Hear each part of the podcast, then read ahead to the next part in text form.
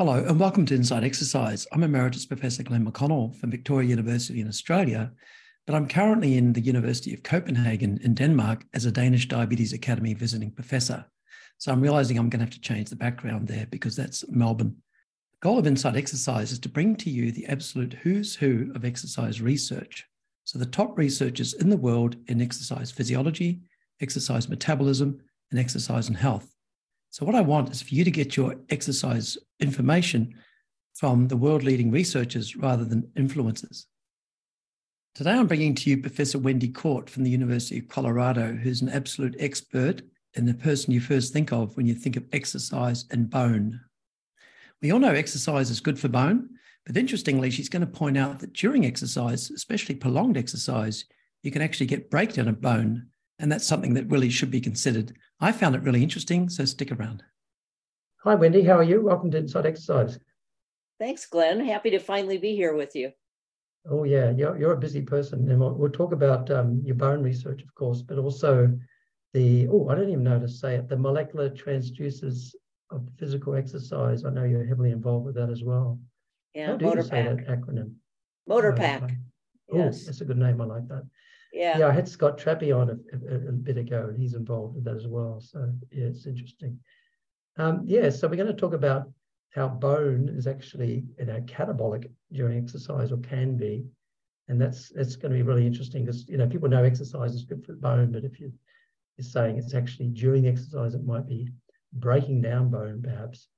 But um, first of all, I just I just want to get a bit of a background. So you're in Colorado, maybe a bit of a background where you're at and how you actually got into the research. You know, were you an exercise person initially, a sports person, then you got interested in exercise research, or um, you know, were you a researcher first, then you got into exercise? How did you end up where you're at?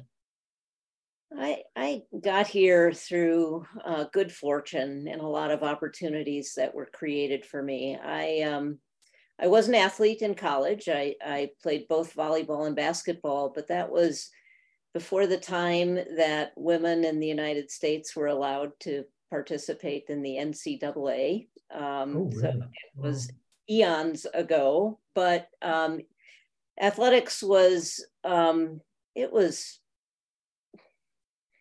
it gave me the, the self-confidence that I had lacked at, at that Mhm. point in, in my life, um, made me realize um, that I could do things that I never thought I could do before. And just, it just set me on a, on a path in life that I don't think I would have been on had I not been, been an athlete.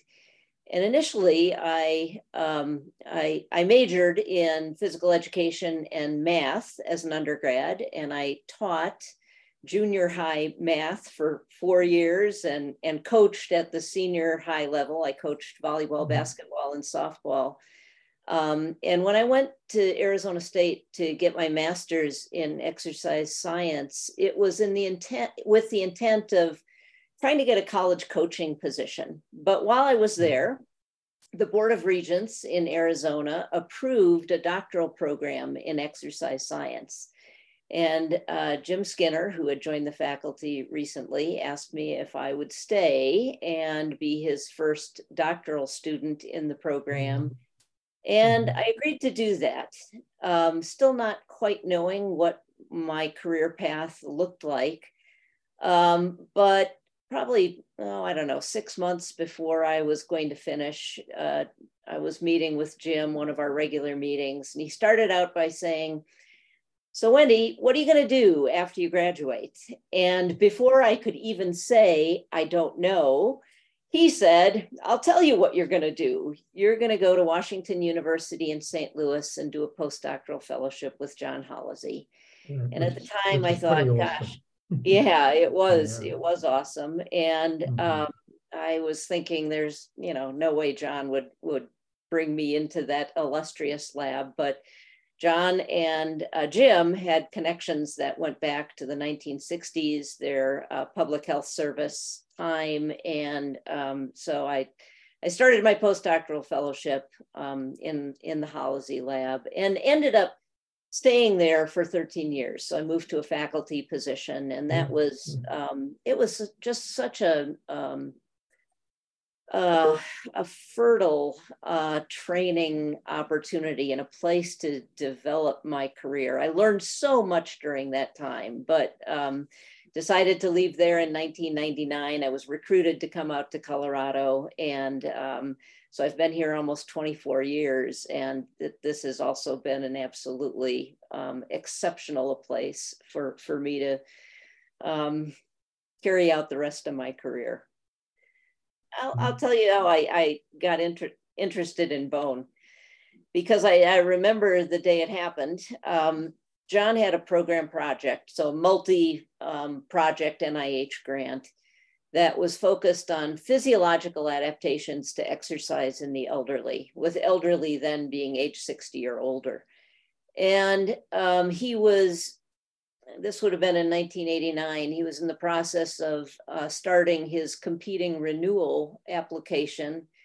And uh, DEXA instruments, dual energy X-ray absorptiometry, mm-hmm. the instrument that's that's used to measure bone density in humans, had just come on the market recently. So for the first time, we were able to measure precisely measure bone mineral density at regions of the skeleton, the hip and the spine that are very susceptible to osteoporotic fractures. So uh, um, I ran into John in the hallway one day and he stopped me and said, Wendy, we need to have a bone project in the next uh, version of the program project. And since you're the only woman in the lab, um, you're, you're the appropriate person to take the lead on that. Well, there's a lot of things wrong with that statement, but mm-hmm. at the time, um, I was actually doing glucose and fat metabolism studies. Exactly. Um, but mm-hmm. my thought, I didn't say this out loud, but my thought was, gosh, watching bones grow is as exciting as watching grass grow, except grass grows faster. Um, but it was an extremely opportune time. So I agreed to do this. And, and I wasn't actually the lead because I was still a postdoc, just going to be transitioning to an assistant professor. But I was working, would work closely with an endocrinologist on this project, Stan Birge. And it turned out to be a great opportunity for me because mm-hmm. this um, it was funded. Um, at that time, I, I had you had to submit an R award to the NIH before you could actually submit a K award, a career development award. So I submitted an R29 application right after that, and I got that funded. So this really set me on a, a career path for success. And I've managed to keep my bone research funded um, since 1990. Mm-hmm. Um, and, wow. and it, it was that early work that really um, got me thinking that unlike a lot of other adaptations to exercise, it was very difficult to predict who was going to respond favorably in terms of, of changes in bone mineral density. You know, I had some, I was doing studies in women at that time. Um, there were some women who were great uh, exercisers. They had, you know, these remarkable increases in VO2 max, improvements in other um, health parameters, and they would end up having a decrease, a loss of bone over their exercise training. So I got thinking very early on that there must be factors that we're missing um, that are determinants of how bone responds to exercise. And so I've started um, looking at some of those, you know, some of my um, work 10 to 15 years ago was focused on the use of nonsteroidal anti-inflammatory drugs.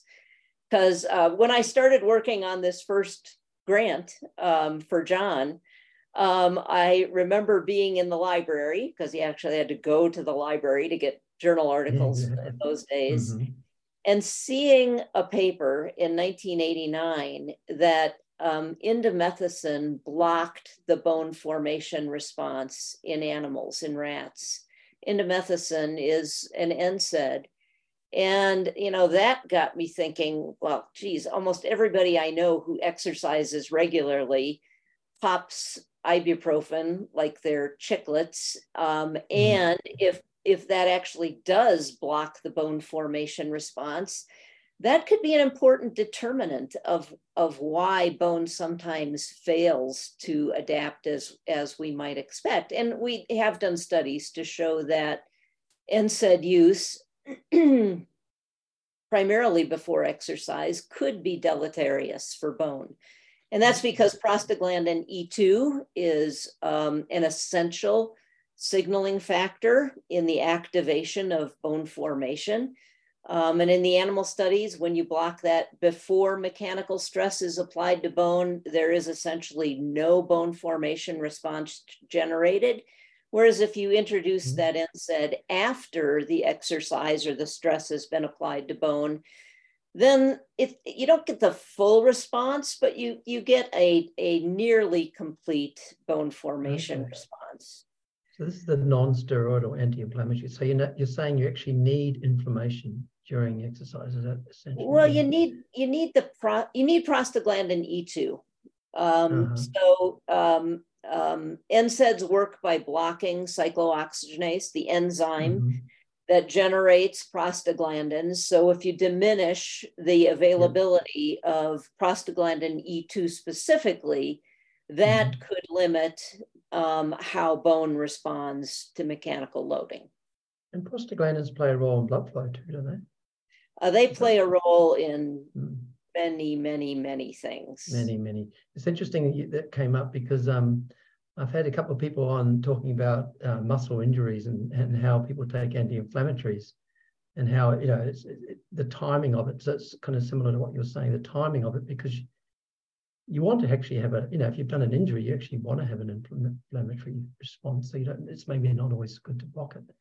Now, if I could step back a bit, it's very interesting because John Holloszy, you know, is a legend, of course, he was. Um, he's passed away, but um, with mitochondria and then glucose uptake. And I, during my PhD and, and my career, I was, I was looking at glucose uptake during exercise and the regulation of it. And the classic paper that I'd often be quoting was was Andy Coggan's paper, um, you know, with glucose uptake being lower during exercise after training. And you're on that. And you, so it's really quite interesting that you could have quite very easily, if you weren't a female, I guess, been working on uh, glucose metabolism or mitochondrial function, or but as you said, you got a niche. Yeah, it's um. Yeah, it did. It did carve out a unique path for me to follow that no one else in our lab um, had been going down. Actually, Gail Dalsky had had been at WashU before I got there, and she had done um, a study on exercise and bone while I was there. So I I mm-hmm. got some knowledge by working side by side with Gail, but she she left shortly thereafter. So I was uh, I was free to carve out my own path. Well, you're definitely the person I always think of when I think about exercise and bone. So you've you've, you've had a great uh, effect on me anyway. So we talked a little bit before we started, uh, you know, how we might talk about this. So talk about what's happening with bone, you know, during exercise, so during the actual exercise, and then after the exercise, and then naturally the chronic effects, which people tend to to think about more. So can we can we sort of start with that? So what's actually happening during exercise, like hormonal changes, etc., blood flow that's affecting bone and you know calcium levels and loss of calcium and sweat, all, all that sort of stuff. Yeah, well, let me tell you the story about how we ended up where we are today. I think in um, oh, 2004, 2005, I had an internist join my lab who um, thought he wanted to get some clinical research experience. This was Dan Barry. He was a former competitive road cyclist um, and road cyclists as a cyclists as a group of athletes tend to have low bone mineral density. So Dan was very interested in that. And for his first independent project, he decided to follow a group of competitive road cyclists for a year and measure their bone density roughly every three months. So in Colorado, um, it's about nine months competitive season and training, and then three months off season but they're able to ride most of most of the year so it isn't really too much of an off season and um, i think the dogma at that point was that cyclists um, didn't get the benefits of weight bearing exercise because cycling is a mm-hmm. weight supported exercise. So they just didn't have high bone mineral density.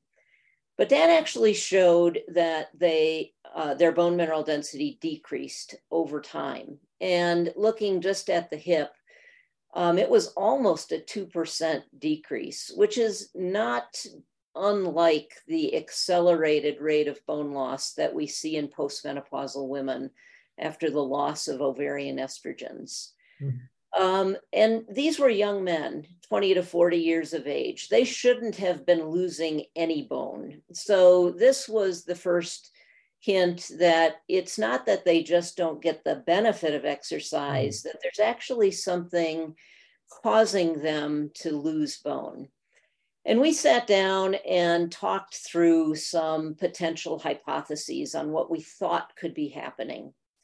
Um, one thought was that during the exercise per se, since you know cyclists spend, especially competitive cyclists, spend a lot of time on their bikes, that there are increases in stress hormones and inflammatory uh, markers, and many of those have um, uh, pro-resorptive effects on bone. They cause bone breakdown.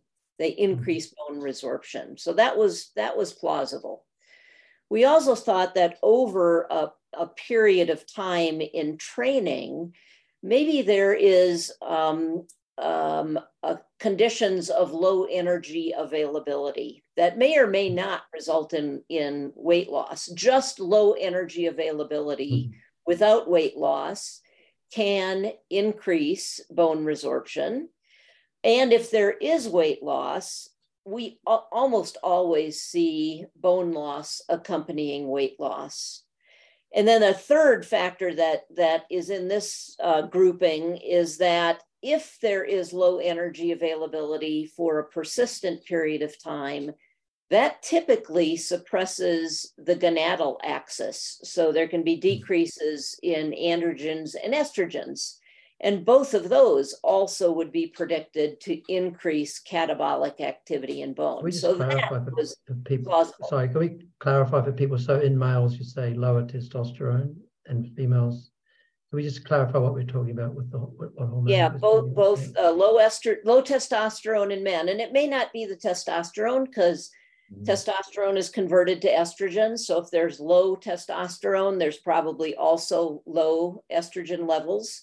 Um, it's probably mm-hmm. the low estrogen that is specifically affecting bone, but testosterone also okay. affects bone. And in women, mm-hmm. it's low estrogen levels. Both of those get suppressed. Okay. Can I clarify? Are you saying the 2% over the year, uh, you know, and there was a control group that had no change or like what? we didn't have a control group.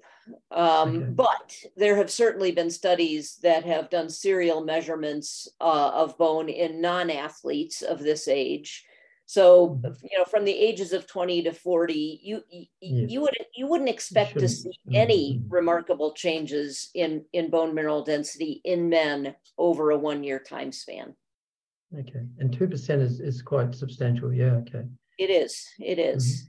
Mm-hmm. Um, so we had two good um, areas that we thought were plausible to look at. But the third one, and this was Dan's idea, was to look at uh, calcium loss, dermal calcium loss during exercise, because um, athletes sweat a lot. There's calcium in sweat. If cyclists are spending 20 hours on their um, on their bikes, they could be losing substantial amounts of calcium through sweating. Um, I let Dan pick which of these three areas he wanted to pursue. I had put them in the order that I thought um, was most likely. Um, you know, the inflammatory cytokines, um, disruption of energy balance, and then uh, loss of, of dermal calcium. Um, but he picked he picked the last one, and boy, am I glad he did because this mm-hmm. has proven to be just I just shake my head at what we've learned over the last ten to fifteen years in this area. So we developed a working model um, one of the things I require in my lab. So the hypothesis was that dermal calcium loss during an exercise session would mm-hmm. result in a decrease in the serum calcium level.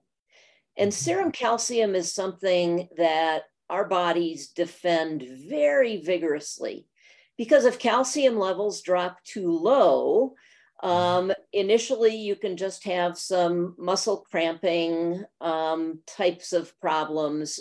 But if they drop too far, you know, the mm-hmm. heart is a muscle, calcium is necessary for mu- muscle uh, contraction. You know, one of the consequences can be cardiac arrest. So, if there is a decrease in serum calcium during exercise, we have to have a very robust counter regulatory mechanism to make sure that it doesn't decrease to harmful levels. So, as soon as serum calcium levels start to decrease by just very small amounts, within minutes, you get an increase in parathyroid hormone mm-hmm. secretion, PTH. And PTH can conserve or defend serum calcium levels three ways. It can work on the kidney to reduce urinary calcium excretion. It can work on the gut to enhance calcium absorption, or it can go to the calcium bank. It can go mm-hmm. to bone and mobilize calcium to make it immediately available. And that third one is the one that happens the fastest. So we postulated that as serum calcium declined, PTH would go up, and um, that that would then trigger a catabolic effect in bone to mobilize calcium and make sure that serum calcium levels do not decrease to harmful levels. From that point, we designed a series of experiments to test this whole model so the first experiment we did was the one testing whether it really is dermal calcium loss that is the primary trigger of this. Mm-hmm. So our experiment was done in a metabolic chamber where we could control the temperature. We picked a, a, warm temperature and a cool temperature, and I don't remember exactly what they were, but based on what was in the literature, that temperature difference, the warmer temperature should provoke a sweat response that was about 50% greater than in the mm-hmm. cool condition. And in fact, that's exactly what we saw. Um, the sweat rate, the estimated sweat volume was twice as high during the warm condition than the cool condition. So this was 60 minutes mm-hmm. of relatively vigorous cycling at about 75 to 80% of maximal heart rate. Um, so we had a group of um, men and women, 20 to 40 years of age. I think sample size was about 24, who did two identical exercise bouts, one in a warm condition, one in a cool condition. And the um, primary endpoints for this were the decrease in, in serum ionized calcium, the free calcium in blood, increase in PTH, and increase in CTX. And all three of those oh, things. Sorry, can we just um, say what CTX is? Oh, just, CTX, just, yeah. yeah. Mm-hmm. That's the primary marker of of uh, bone breakdown that we use. It's an, uh, mm-hmm. uh, um, uh, a biomarker of bone resorption, and it's actually um, one of the collagen fragments. So it mm-hmm. an indicator of uh, bone resorption occurring in bone. Okay, cool. So we we saw a decrease in serum calcium, we saw an increase in PTH, and we saw an increase in CTX. Mm-hmm, mm-hmm. What was surprising to me in this experiment is um, I think we were actually doing um, serum um, calcium measurements every 15 minutes in this experiment. We had a, a handheld uh, point of care device, the iStat, where we can actually measure serum ionized calcium bedside. And I, I was expecting that there would be this decrease in serum calcium. Um, I didn't know exactly when we would mm-hmm. see it because we had only done measurements and experiments before this, before and after an exercise bout. but we actually started to see the decline in serum calcium uh, 15 minutes into an exercise bout. 15. 15, yes. Wow, that's quick. That's... Yes, it was mm-hmm. much faster than I expected, which was the mm-hmm. first indicator that it can't be dermal calcium loss. It can't be mm. sweating. That's provoking this because 15 minutes into exercise, they're sweating, but they haven't lost that much calcium mm. through sweat. So that was the first hint that we were wrong mm-hmm. with that part of our experiment. Uh, the second indicator that we were wrong is that um, there were no differences in either the decrease in calcium, the oh. increase in PTH, or the increase in CTX with exercise between the oh. warm and cool conditions. Okay. Um, but I mean, everything else in our model was correct. It was just the first step that it was dermal calcium loss triggering this. That was wrong. A couple of important other things that we learned from that experiment. Um, first, PTH kept going up during exercise. It peaked about 15 minutes after exercise. And we had these people stay for one hour after they finished their one hour exercise bout. Mm-hmm. And at an hour after exercise, it looked like uh, PTH was already going down, but it looked like CTA, CTX was just hitting its peak. So that told us we needed to follow them a little longer to find out what was happening with bone resorption more persistently. Mm-hmm. Um, the other thing that we learned was that, you know, anytime you go and exercise, especially somewhat vigorously, there's a contraction of plasma volume. So anytime you see an increase in any of the, the solid constituents uh, in the vascular space, we always correct for plasma mm-hmm. volume shifts mm-hmm. to know whether that's a true increase in uh, the content of that constituent or not. So we adjusted for plasma volume uh, contraction um, and didn't really see any change, any differences in the mm-hmm. results for PTH or CTX. But it was a remarkable effect on what happened with serum calcium.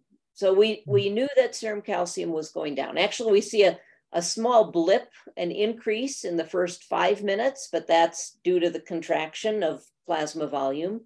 And after that, calcium was decreasing. When we adjusted for that uh, decrease in plasma volume. The change in serum ionized calcium was profound.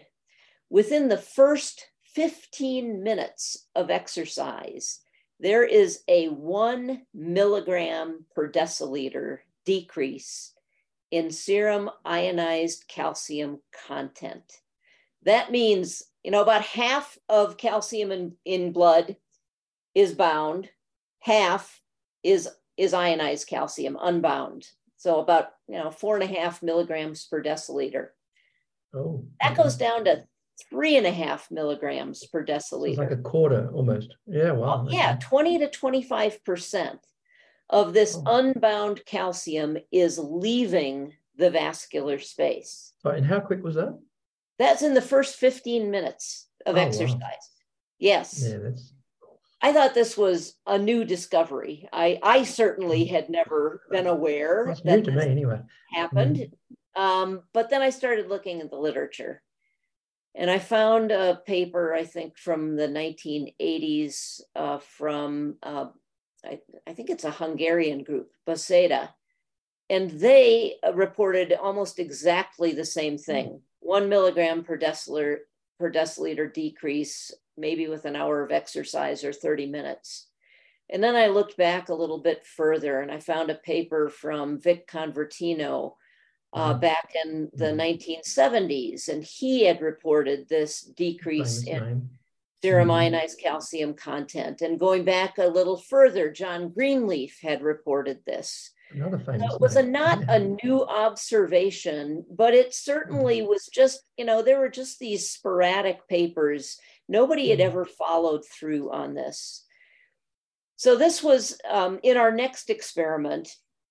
We wanted to find out um, if the decrease in serum ionized calcium, without knowing where it's going, if that was really the trigger for the rest of the metabolic cascade that we, we were seeing. So we wanted to design an experiment where we could prevent the, the decline in serum calcium during mm-hmm. exercise. And we had already done some oral calcium supplementation before exercise. That that is somewhat effective, but not fully effective. So we decided to develop a calcium clamp where we would mm-hmm. infuse calcium gluconate intravenously.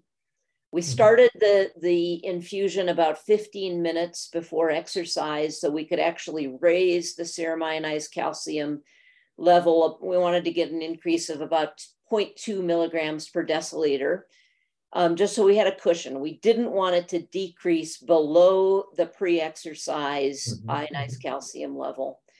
And then using this handheld uh, point of care device that we had, we measured serum, serum ionized calcium every five minutes. And we'd adjust the infusion rate to make sure that serum mm-hmm. calcium didn't decrease. Um, we were successful in developing that that clamp method. Um, we prevented a decrease in serum ionized calcium in all of the participants we did. I think there were 12 men in this study, young men. And for the control condition, we knew that volume uh, could affect some of the outcomes we were interested in. So we always did the calcium clamp first. And then we did a volume matched control day where we infused half normal saline at the same rates, changes same at the same times. Same osmolarity, as, yeah. Um, mm-hmm. Well, prob- close, not exact, but close. Uh-huh. Okay. So we thought it was the best control condition that we mm-hmm. we could develop for this this uh, experiment. So we had um, clamp and uh, control conditions, and with our control condition, we saw exactly what we had seen in our first thermal experiment initial small increase in serum ionized calcium and then a steady decline.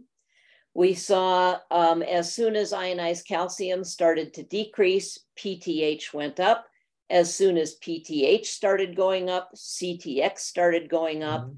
They both peaked at about the same time. PTH peaked about 15 minutes after exercise and then mm-hmm. came screaming mm-hmm. back down to baseline by an hour after exercise. This experiment, we followed people for four hours of recovery. Um, CTX increased about one hour after exercise, but it plateaued. At four hours after exercise, there was no hint that it was starting to come back down. Oh.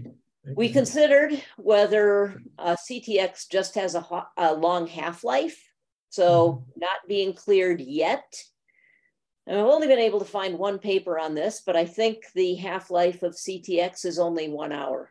So it should have been coming back down. That suggests there's continued breakdown even after. It does. One other factor we considered is whether um, renal clearance might be impaired by the mm-hmm. exercise. Mm-hmm. So I consulted some renal experts here in Colorado who do exercise research, and they said, no, this this one hour of exercise shouldn't have an effect on clearance.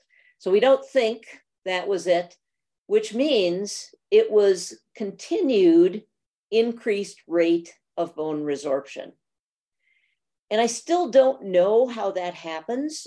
Um, it happens very quickly. 15 minutes into mm-hmm. exercise, the rate of resorption is increasing and producing more of this byproduct, CTX, this collagen fragment that indicates the rate of resorption has increased.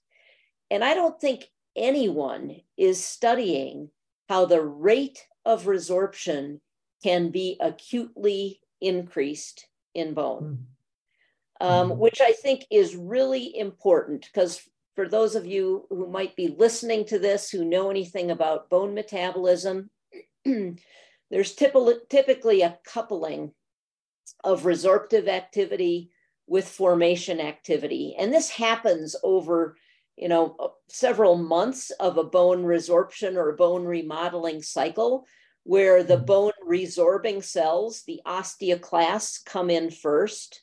They do their job. And then the bone forming cells come in weeks later. These are osteoblasts and start laying down the matrix to replace that bone that has been chewed away. Mm-hmm. So, if during this cycle, the rate of, of resorption that is being controlled by the osteoclasts. I don't know if there's any way to ensure that if that's accelerated, that there's a way to appropriately couple that with increased formation rate later. I don't think we have any knowledge of whether that might happen or how it happens. So this this was uh, very eye opening for us. That bone responds much more quickly than I think anybody had mm-hmm. anticipated, mm-hmm. at least clinical scientists. Um, that the catabolic response was much more profound than I certainly expected. And we still don't know um, how long that acute increase in catabolism persists. We're doing those experiments now, but we hmm. don't have an answer. That's really interesting. Can I ask, is it, this is cycling, is it the same, do you get the same with running? Because, you know, you tend to, as you indicated, cyclists aren't carrying their body weight much. Right. Especially, right. I know professional cyclists, they ride for like five or six hours and then they, they want to lay on the couch. yeah, they, they avoid weight bearing activity. Exactly. So, what about if you do running? Is it similar thing or? Well, a great setup question, uh, Glenn. It's like oh, we sorry, planned this. Well, it's like we planned it. We didn't, oh, but mm-hmm. at that point, we had done most of our experiments in young adults, mm-hmm. uh, pretty highly trained, um, and all cycling. So we decided to go to the other end of the extreme, and we decided to do treadmill exercise in older adults um, and um, not necessarily master athletes. These are just people who were accustomed to walking for an hour. Mm-hmm. So we repeated our calcium clamp exercise with 60 plus year olds walking on the treadmill for an hour at uh, 75 to 80% of their maximal heart rate. So, similar type of stress in terms of duration and intensity of exercise. Just changed the mode, just changed the population we were looking at this in. And, you know, when we've written grants and manuscripts, people still think that, oh, this is still, you know, vigorous exercise that applies only to master athletes, not the average mm-hmm. person. Mm-hmm. But getting an older adult to uh, a heart rate that's 75 to 80% of, of their max that was an average walking speed of 3.6 miles per hour, 0% grade. This is not mm-hmm. superhuman levels of exercise. It's what many older adults engage in. So it's it's pretty typical, even though it's it's brisk walking. Mm-hmm. Um, and we saw exactly the same responses with the calcium clamp study as um, in our mm-hmm. younger adult study. And I don't think I actually said this. Our calcium clamp prevented 80% of the oh. increases in PTH and CTX. So it was mm-hmm. the definitive evidence that it really is the initial disruption in calcium homeostasis that is the trigger for the catabolic response that's generated in bone. So to, so to bring that together, make sure everyone's on the page there. So you're saying that the initial drop in calcium in the first 15 minutes that causes the PTH increase and the bone breakdown with your, you're measuring the CTX. If you prevent that reduction in calcium, the, and you don't get the increase in PTH, and you don't get the, bone breakdown. Exactly. We prevent okay, 80% saying, of it. There's still a small oh, okay. increase in resorption. And um, based on some some studies in the literature, some studies that were done in in dogs and beagles, um, where they controlled the state of metabolic acidosis. It does look like metabolic acidosis per se can trigger an increase in PTH. So, because mm-hmm. we were doing vigorous exercise um, in one of our experiments, we did measure lactate. We do see an increase. So, we think that that is what's responsible for the small increase that we saw during the calcium clamp condition when we prevented the, the decrease in serum calcium. Okay. And are you saying you don't actually know where the calcium's going still? We don't. Um, you know, I initially talked to some muscle biologists here at Colorado, um, and they thought, no, it, it can't be going to muscle because muscle calcium levels are regulated too tightly. But I've I've I've done some reading, and this this is a difficult area for for me to try to drill down hmm. into because if you if you do a PubMed search, putting in calcium, exercise, and muscle, you know, you get thousands oh, and thousands of hits. Yeah. But what I've seen, um, probably over the last 10 years or so, is that there's there are more people uh, talking about m- mitochondrial calcium homeostasis. Mm-hmm. So my current thought, my current hypothesis is that calcium um, is regulated, calcium homeostasis is regulated on two levels. We know that it's regulated systemically because if serum calcium decreases, you get the an immediate increase in PTH. So that's that's a clear level of regulation. But my thought is that there may also be a regulation at the mitochondrial level. And I, you know, I don't know a lot of the molecular biology of how this happens. Only, you know, what I've what I've read and what I can digest uh, of um, these molecular pathways. But calcium isn't metabolized; it's recycled. It's a mineral, but it's recycled across the mitochondrial matrix. So my thought is that when um, when exercise starts and we have to increase our rate of energy production. Um, so, if it's with vigorous exercise, that's a fairly uh, substantial increase in the rate of energy production. That the rate of, of recycling of calcium has to increase uh, at the level of the mitochondria.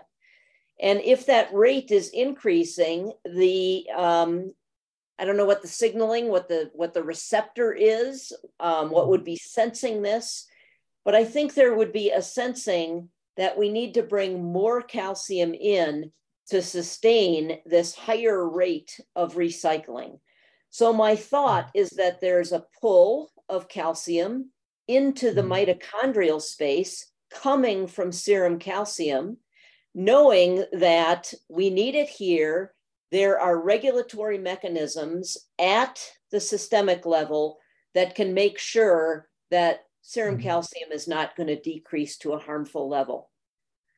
I think so it makes sense. Calcium transport. I don't. I guess I've never come thought about that. Are they calcium is transporters in muscle? Uh, don't ask me those questions. There are. Oh, there, there are at least there are at least is, um, yeah. uh, um, channels transport channels. Ah, that's yeah. true. That's true. You know yeah. what I was thinking about because I can't, you know, because I've done a lot of glucose metabolism stuff, and you've, you know, started in John Holloszy's lab. So when you're talking about clamping calcium, I can't help thinking about clamping glucose, which you know we've done in, with insulin, etc. But also glucose tracer studies, which I've done. So have any, has anyone done glucose tracer studies in, in animals or humans, and then seen where the actual cal, uh, sorry, calcium tracer studies in humans or animals and actually seen what's happening to calcium appearance, calcium disappearance, and you know, does it end up in muscle, for example? We're getting ready to publish our, our calcium isotope paper. Oh, um, okay. We we did a very similar experiment. We, I think we went back to cycling for this experiment, um, just because a little less movement, easier to control some things. Mm-hmm. So the model for this experiment was we we wanted to give uh, two different calcium isotopes. So we used calcium 42 and calcium 44, and I don't remember which one for which, which path. But we gave one orally. So we had, um, and, and we, we did two different, um, two different calcium supplementation doses through a meal. So four hours before an exercise bout, uh, participants and each participant did both conditions, had a calcium enriched meal. And I think that was a thousand milligrams of calcium in that meal or a low calcium meal. And I think that was 200 milligrams. And to both of those, we added 15 milligrams of the calcium isotope. Mm-hmm. So that enabled us to look at the appearance of that tracer in the bloodstream as an index of calcium absorption from the gut. Yeah.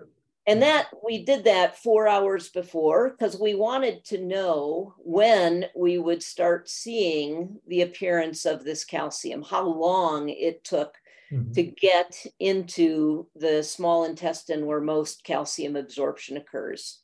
And um, so, about two hours before exercise, we started seeing an increase in that in isotope enrichment. We also then gave an intravenous uh, calcium isotope so that we could look at the calcium kinetics, the rate of turnover, the rate of mm-hmm. appearance, the mm-hmm. rate of disappearance. Mm-hmm. It's a little bit more, cal- uh, more complicated than a typical glucose kinetic model because calcium's coming from multiple places. But um, basically, what we saw um, is that the rate of, of calcium absorption can go up dramatically during exercise. You know, 40 years ago in my exercise physiology course in, in grad school, I learned that blood flow to the gut went down during exercise. So you really didn't absorb many nutrients during exercise. But I think our paper will show that at least for calcium, when there's a need for it, we have the capacity to increase calcium absorption substantially during exercise. Um, and that uh, the higher calcium load, so a thousand milligrams uh, of calcium before exercise, increases the amount of calcium compared to a low calcium condition. Mm-hmm. So I think that provides us with the evidence that calcium supplementation before exercise, if we determine we want to prevent the increase in mm. PTH and the increase in CTX, then mm. using calcium supplementation before exercise may be somewhat effective in doing so. I think I thought early on though you said that the you know you said you'd tried calcium, um, you know supplementation during exercise and it didn't have much effect. So it's not as effective as doing an IV infusion. Oh, fair enough too. Fair enough it's too. also just just taking in calcium during the exercise is not effective so it needs to get down into the small intestine where it can be absorbed. So we think that the the window of time, you know, things go through the small intestine pretty quickly once they get there. So we think the window of time is probably an hour to two hours before exercise. Um, mm-hmm. if you're going to take a, a, calcium supplement or have a calcium um, enriched snack of some ty- type, mm-hmm. Um, if you can continue to take calcium then during exercise, we've shown that that's ideal, but that's that's not really practical. You know, calcium is difficult to get into solution. That's why many of the sports drinks have yeah. very little, if any, calcium mm-hmm. in them. And the drinks that do tend to have a higher calcium may not be very palatable during exercise. I don't think people like to drink milk while they're exercising. Um, so there are some practical challenges there. That's interesting. So, so again, just back to the so you know when you we, I said what about if you do running? So you ended up having older people doing walking, but I guess that's still not much you know, sort of stress on the bones. Has anyone done running, running, running? You know, like young people that can actually smash it out on a treadmill? Yeah, we have not, but um, the group in the UK, Craig Sale's Group, has done mm-hmm. running. Uh, they see similar responses that we see. Um, they do a correction. They don't do a plasma volume correction. They do another albumin related correction for serum mm-hmm. calcium that I think is um, uh, is counteractive to to what the effects of plasma volume contraction are on okay. serum calcium. So we we it might look like we have slightly different results, but I actually think we see very consistent um, uh, responses. I can't help thinking that the last person I put up on the podcast is David Costill. So when you're talking about plasma volume, you know, we, we, that was something we always did at Ball State was with exercise, we'd do the plasma volume correction, the Dawn Costill. Yeah. Um, is that what you're doing? So with hemoglobin and hematocrit changes? Actually, um, w- we did some initial experiments, you know, just one or two studies where we did both hemoglobin and hematocrit, but at least in, in those studies we were doing then using hematocrit only in the von Beaumont uh, equation. Mm-hmm gave us very similar results and we did that just for cost effectiveness um, the grant mm-hmm. that we had we, we we were running out of money um, but um, based on, you know, I've read the, the Dill and Costill papers, um, and by using hematocrit only, if anything, I think we are underestimating the magnitude of plasma volume contraction, which means we're underestimating the magnitude of, of calcium mm-hmm. loss from the vascular space. So it could be even um, more robust than the extremely robust response that we see. So, so at the moment, anyone could be forgiven to, to thinking, well, exercise is bad for bone. But have we got that all wrong? That that bone help, uh, exercise helps maintain bone mass, or yeah, here's where it gets a little stickier, a little bit more complicated. So, mm-hmm. PTH is an unusual hormone. And I don't know who discovered this initially because it must have been a scientist who was extremely stubborn and married to um, a hypothesis. But PTH actually has paradoxical actions on bone. Okay. If it's elevated chronically, like in primary or secondary hyperparathyroidism, people who have that condition almost always develop osteoporosis. So chronically elevated PTH is toxic to bone. But if the increase in PTH is transient, mm-hmm. it is then anabolic to bone. And I don't know of any uh, studies in humans, but in animal studies, the critical factor seems to be the duration of time PTH is elevated. So if it is elevated longer than four to five hours, that seems to be when it transitions from being anabolic to catabolic. So um, the increase in PTH that we see with exercise is definitely transient. You know, we've mm-hmm. done an hour of exercise, it's elevated all that time, but it comes back down to baseline within another hour. So it's elevated about two hours. Okay. It should be anabolic. Um, we haven't, I think we've published one study on this, but you really have to do a training study given the nature of how resorption and formation are coupled in bone Mm-hmm. If we cause an increase in resorption at this point in time, we may not see the increase in formation until weeks down the road. Mm-hmm. If so, I, I, should back up here. Um, PTH is so effective when it's increased transiently at turning on bone formation that there are actually two FDA approved medications that are PTH analogs that are used to treat osteoporosis. So those mm-hmm. are teriparatide and abaloparatide, PTH. Oh, transient increase in PTH. Okay. Yes. So uh, uh, daily injection to cause a transient increase in PTH signaling.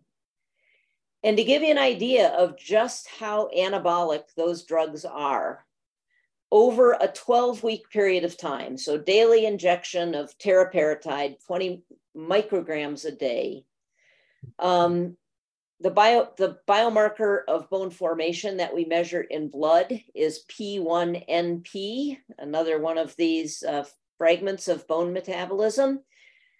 Over 12 weeks, um, there is an increase in P1NP of 150% in response to teriparatide.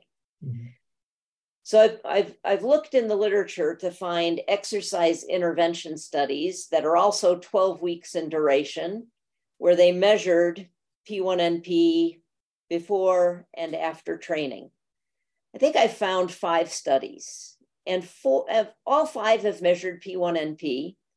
Four of the five actually did see an increase in P1NP, but the magnitude was maybe 5% as compared okay. to 150%, percent mm-hmm. with um, pharmacologic increases in PTH through teriparatide. So I don't know why a pharmacologic intervention that increases PTH signaling would be much more anabolic than a physiologic increase in PTH, exercise induced increase. But at least at this point in time, they seem to generate very different responses, with the catabolic effects of PTH in bone being predominant um, with exercise. We're doing what I think will be the definitive experiment to prove that or disprove it right now. So hopefully we'll have an answer in about a year. So, so maybe that that that was my next next question. So, so I guess what you're saying then is is people that ride five hours a day, so Tour de France type people, are going to be losing bone, eh, which has been shown, as you said, by DEXA. But people shouldn't be afraid to you know cycle an hour a day you know which is what most people do because they'd be getting the transient changes in pth and has that actually been shown or? You know i've bared my soul to a lot of people uh, given what we've learned over the last few years. I, I, I feel professionally conflicted right now recommending exercise for bone health, knowing what I know about how exercise can turn on bone catabolism. My thought is that the the we know that bone the acute the acute response of bone can be both catabolic and anabolic. I mean, we also have a wealth of, of evidence that bone formation can be turned on acutely by exercise. So both of these competing processes can be turned on. So I think the net effect of, of exercise over time on bone is going to be the, the synthesis of how these two opposing processes are being turned on. So I would think that if you're doing a weight supported exercise, like cycling or swimming, that may not turn on bone formation as effectively as a weight supported ex or a weight bearing exercise, and you're getting this catabolic effect, that might be a condition where over time you could lose bone or at least not gain bone. Um, there hmm. might be a neutral effect or a harmful effect. If you're doing weight bearing exercise, maybe that's generating enough of an anabolic signal to counteract the catabolic signal. Um, so then those individuals could end up having the small increases in bone mineral density that we tend to see in response to weight bearing exercise interventions there are never dramatic increases in bone. They tend to be small. And I think it's because of these competing catabolic and anabolic pathways getting, getting activated. And then there's one more factor here.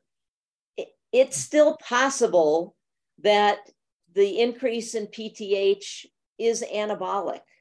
I, you know, we're we're doing what I think is the is the definitive experiment now. So I don't want to rule that out yet, even though I don't think the available evidence points to it being a strong anabolic factor. But I think we have to entertain that, just knowing that transient increases in PTH signaling induced by pharmacologics is very anabolic to bone.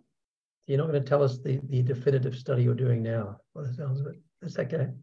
I, I can tell you that we're we are we're doing um, you know most of our work in this area has been with just one or two bouts of exercise. So we're now doing a study um, with 16 bouts of exercise, ideally over four weeks. So we're we're in this is a VA funded study. So we're enrolling veterans. Um, and uh, ideally, they will do four exercise bouts a week for four weeks.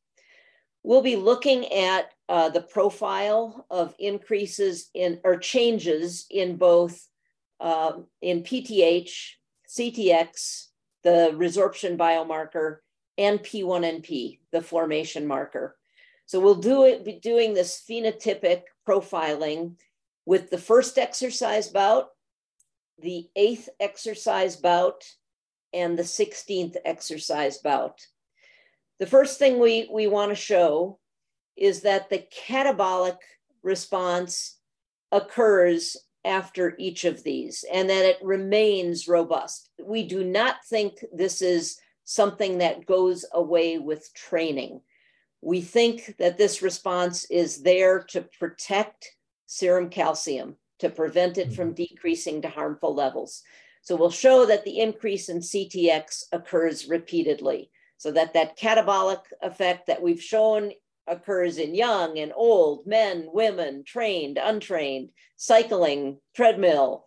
It, it's mm-hmm. always there. Mm-hmm. So that will be the indication of its catabolic um, um, potential.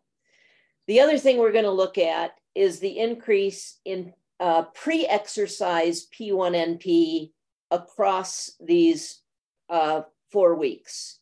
Because I told you about the increase in P1NP in response to 12 weeks of teriparatide therapy, but mm-hmm. just, just 28 days of teriparatide generates an increase in P1NP of almost 100%.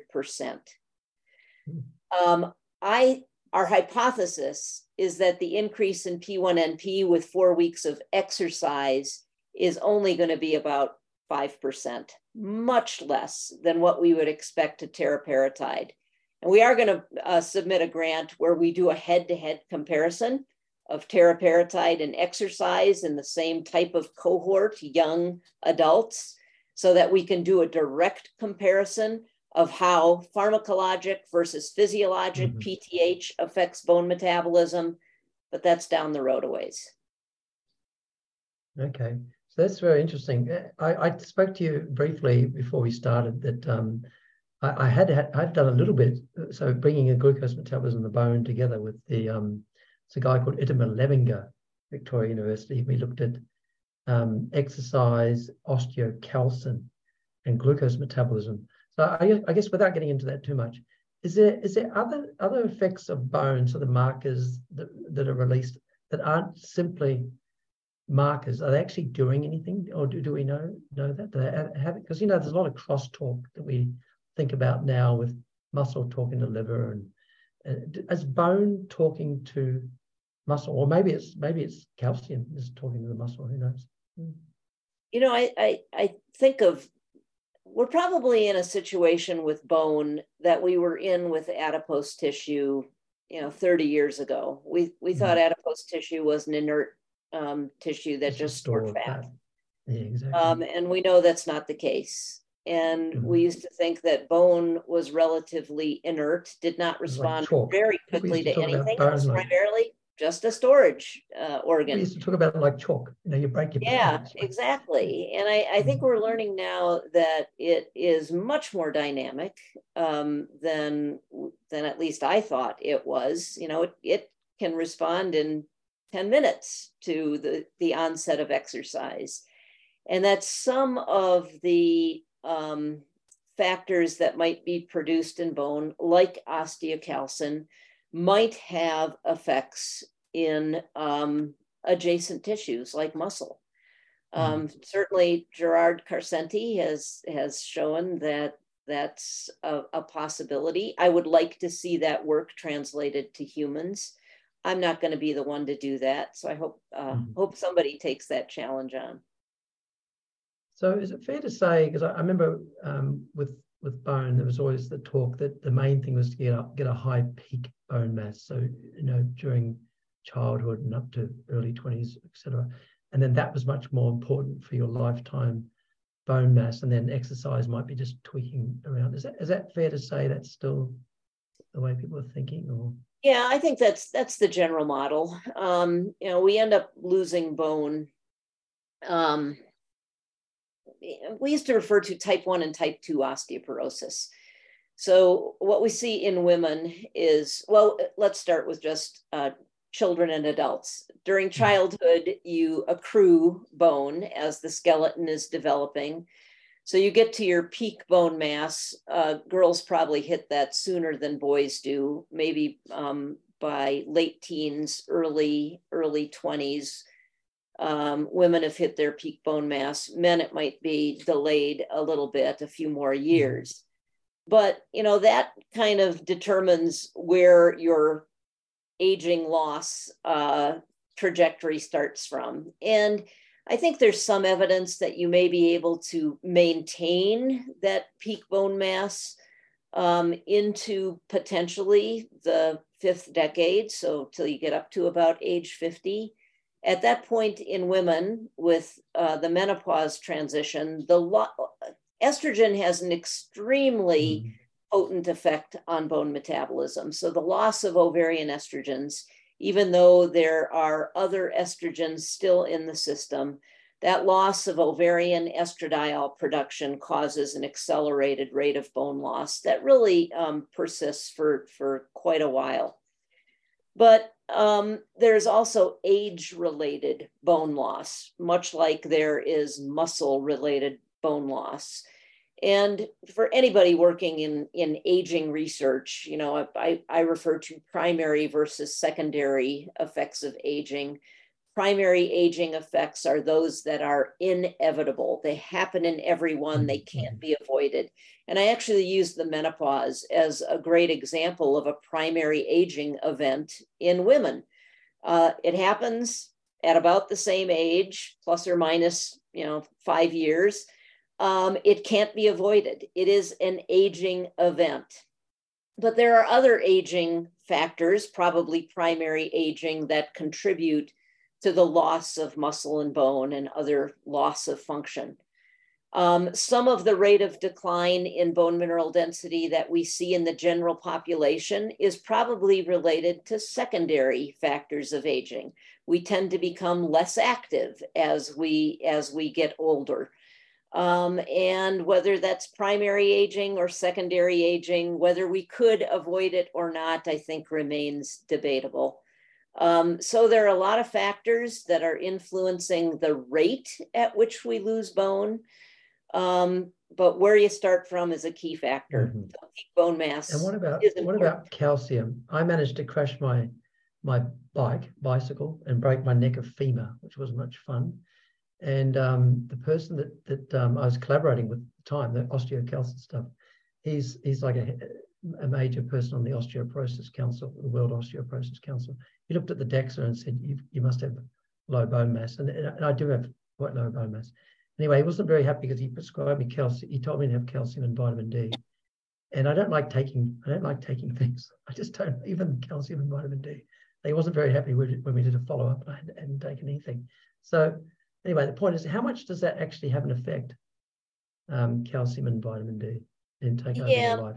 My position on this is that you need to have the building blocks there. So you have to have Mhm. adequate calcium because calcium is one of the building blocks for bone. So, you know, people who are active, um, exercise will cause micro damage in bone that needs to be repaired. And even if you didn't do that, the bone, the skeleton is always um, in a state where Mhm. about 10% of it is undergoing resorption. So, you know, Mhm. you turn over your calcium, your skeleton maybe every 10 years.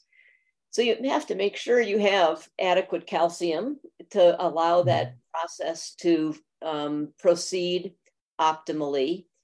Um, but just taking in more calcium doesn't necessarily mean you will Exactly. build more bone.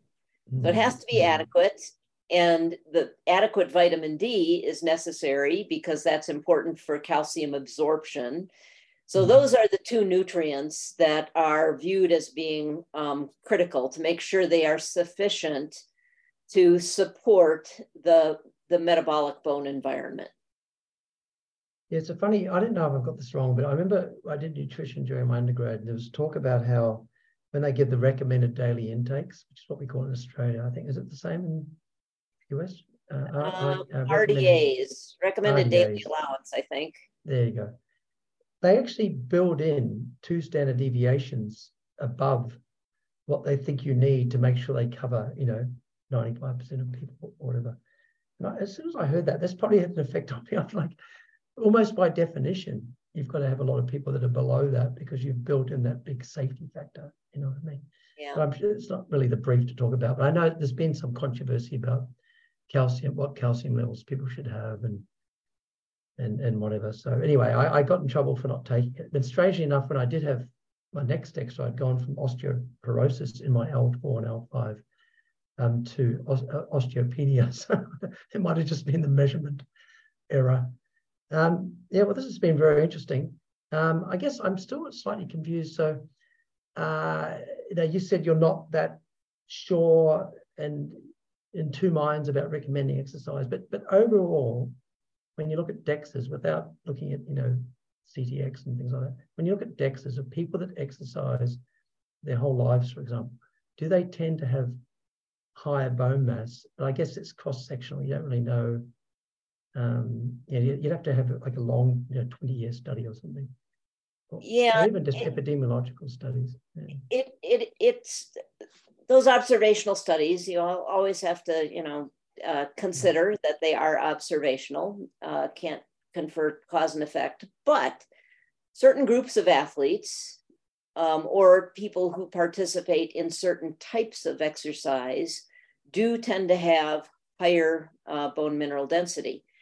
The the um, best type of ac- activities seem to be those that involve jumping, sprinting, um, weightlifting. So gymnasts, probably because of you know the the Mhm. impact forces that they generate when landing uh, um, from a vault or something. Okay. Um, basketball, volleyball players. So people who do more of a variety of types of movements um, seem to have higher BMD. But I will tell you, there's one study that was in the Journal of the American Medical Association, I think back in the 1990s, that was of NCAA basketball players. This is the one of the Mhm. studies we cite to support our work that followed basketball players initially over a year. And much like our study of competitive road cyclists, they didn't measure BMD, but they measured BMC, bone mineral content, total body bone mineral content. That decreased by 6% over Mhm. one year in NCAA Division One basketball players. Mhm. Um, and um, after they had seen that, they decided to follow them another year. And for that second year, they had them increase their calcium intake because they had measured dermal calcium loss and shown Mhm. that it was very high in these in these basketball players. So they were kind of working on the same hypothesis that Mhm. we were. And what I think is important about that study, because they did show that total body bone mineral content reversed the second year. They didn't get all the way back up to where they had mm-hmm. started, but they at least had a small increase rather than a decrease. What I think was critical in that study is they actually found a way to get calcium into solution. And they had them, uh, in addition to taking a calcium supplement at home, they had them drinking a calcium enriched beverage during practices and before games. And I think that's critical because it would suggest that they were getting calcium in to the right place where it need where it could be absorbed during the time when calcium homeostasis is disrupted during vigorous exercise.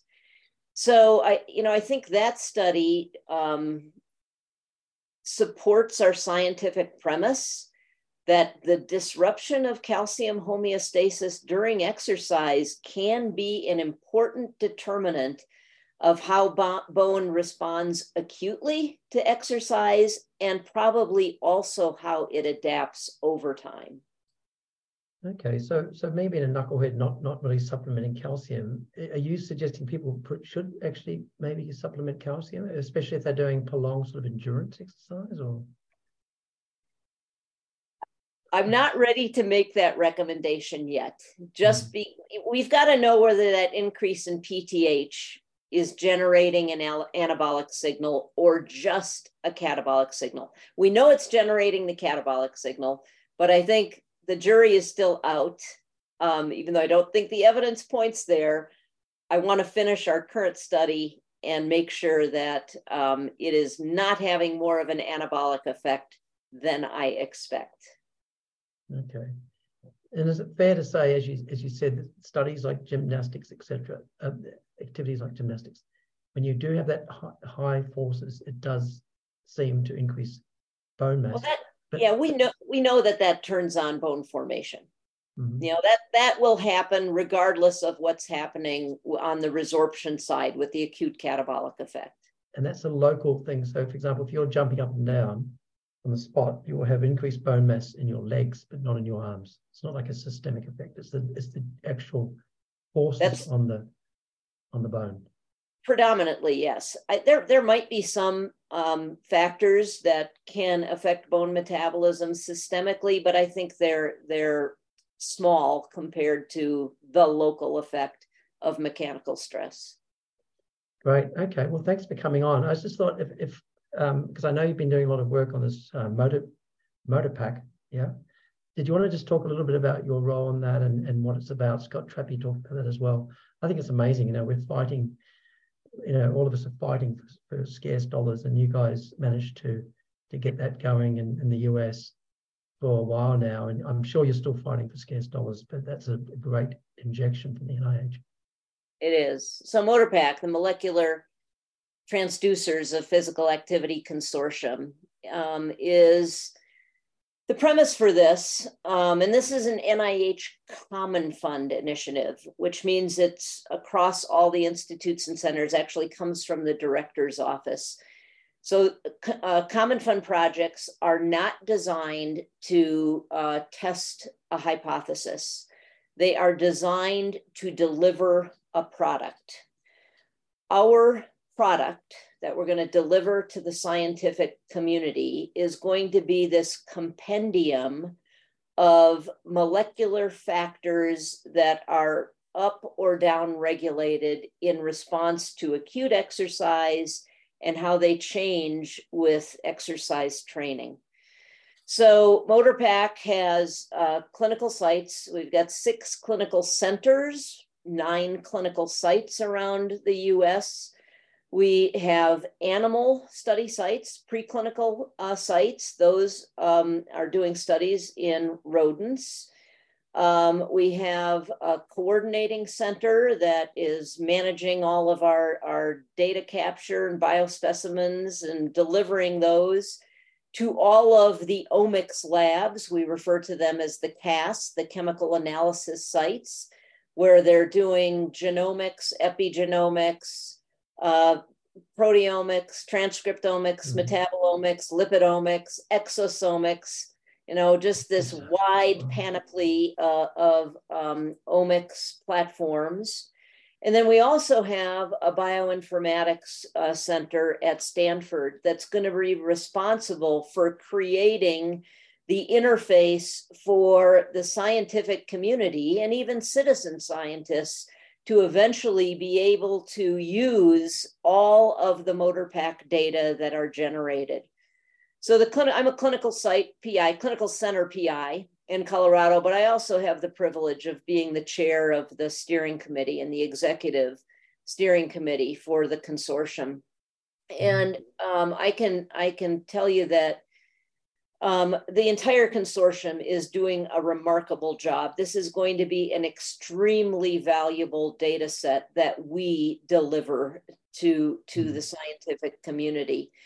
For the human studies, we are uh, getting blood, muscle, and adipose tissue uh, before, blood during, not tissues during, and after exercise um, that we then send out for this um, array of omic analyses. So we're, we're literally going to be generating tens of thousands of data points, I think, mm. for each individual.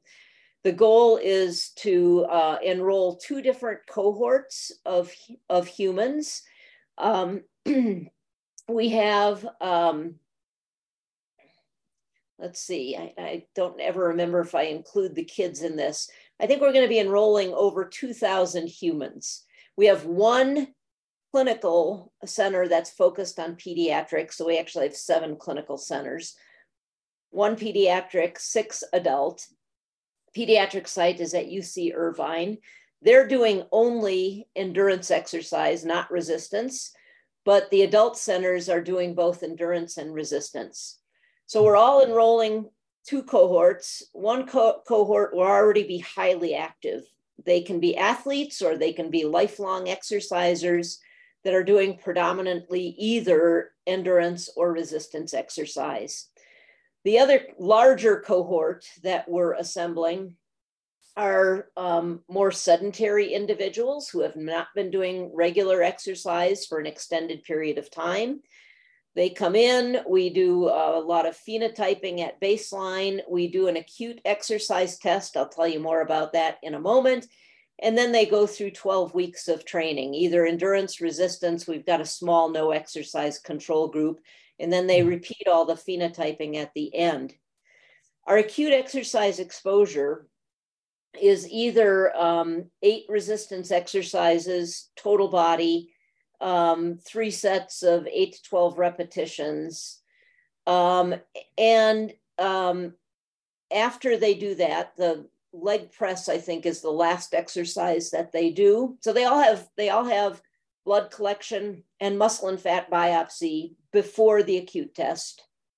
And then they're randomized to get their post exercise biopsies either shortly after that exercise bout, within about 30 minutes, or they're in what we call the mid group, where they wait four hours in the lab and have it three and a half to 4 mm-hmm. hours later, or they go home and come back 24 hours 24. later. Mm-hmm. So we're de- uh, developing this temporal profile of how mm-hmm. all of the omics um, responses um, occur mm-hmm.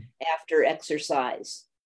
Right. Our um, our highly active group actually gets hit with a lot of biopsies.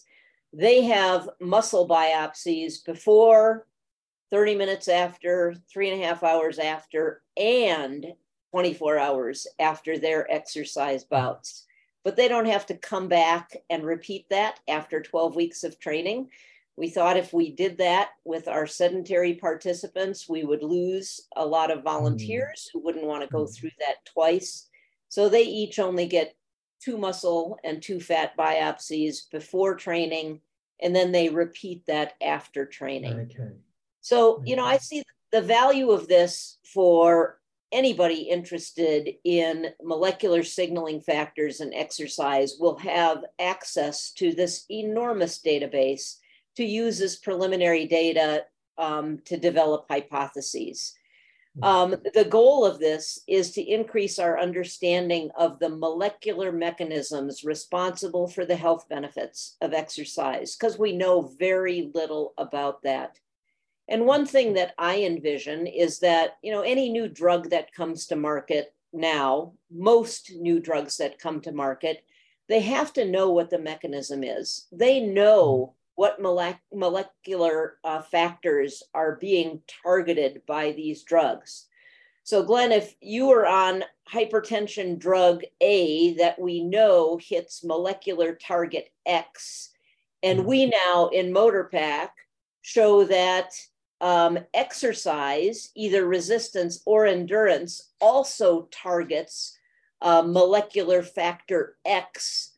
Mm-hmm. Clinicians will now have more of an evidence base to know whether exercise can be an effective alternative therapeutic strategy to pharmacologic agents based on mm-hmm. mechanisms of action. Absolutely. And, and as, as, as you would know, of course, that the, the effects of the drugs are nothing like as comprehensive as the exercise. So you take a drug that affects blood pressure, take a drug that affects this and that. The exercise is hitting, you know, hitting all sorts of things. Yes, many benefits. To convert it. All right. So how about if I like to do like a bit of a takeaway message, a bit of a bottom line at the end um, about the effects of exercise on bone. I wonder if you can give us a few takeaway messages here. Yeah, based on everything I've said, people might come away thinking that I believe exercise is not good for bone, and that's not the case at mm. all. I think exercise or being physically active is absolutely essential to bone health because we know what happens with bed rest or with exposure to microgravity. The bone loss and the loss of bone integrity, bone strength is profound. So, being physically active is essential. I think where um, we are as a, community, we referring to exercise physiologists and people interested in bone metabolism in general, I think we have to know much more about how to optimize the, the bone response in a way that will make sure that we are enhancing and not causing a detrimental effect on bone. So we've got to know much more about how these acute responses um, change over time, how uh, uh, different types of exercise might affect this in differential ways. We, we just need to really fine tune exercise prescriptions for bone health. And I'm just going to mention this because it's not my area of research, but you know there have been several studies, uh, observational studies, um, a handful of them now, showing that endurance athletes tend to have high coronary artery calcification scores.